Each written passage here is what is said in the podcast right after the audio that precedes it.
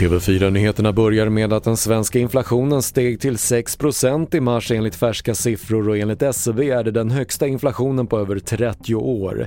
Det beror på en bred prisuppgång men framförallt var det stigande el och drivmedelspriser som påverkade.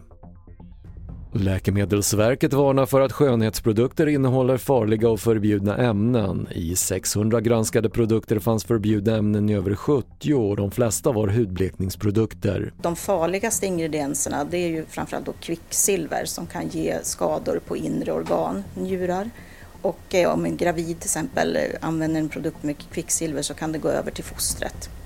Sen finns det även starka kortisonpreparat som kan ge skador på huden. Man får tunnare hud och utslag. Det sa Charlotte Björkbäck, utredare på Läkemedelsverket.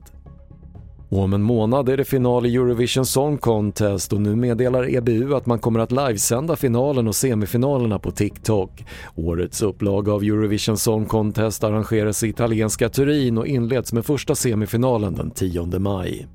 Fler nyheter hittar du på tv4.se. Jag heter Patrik Lindström.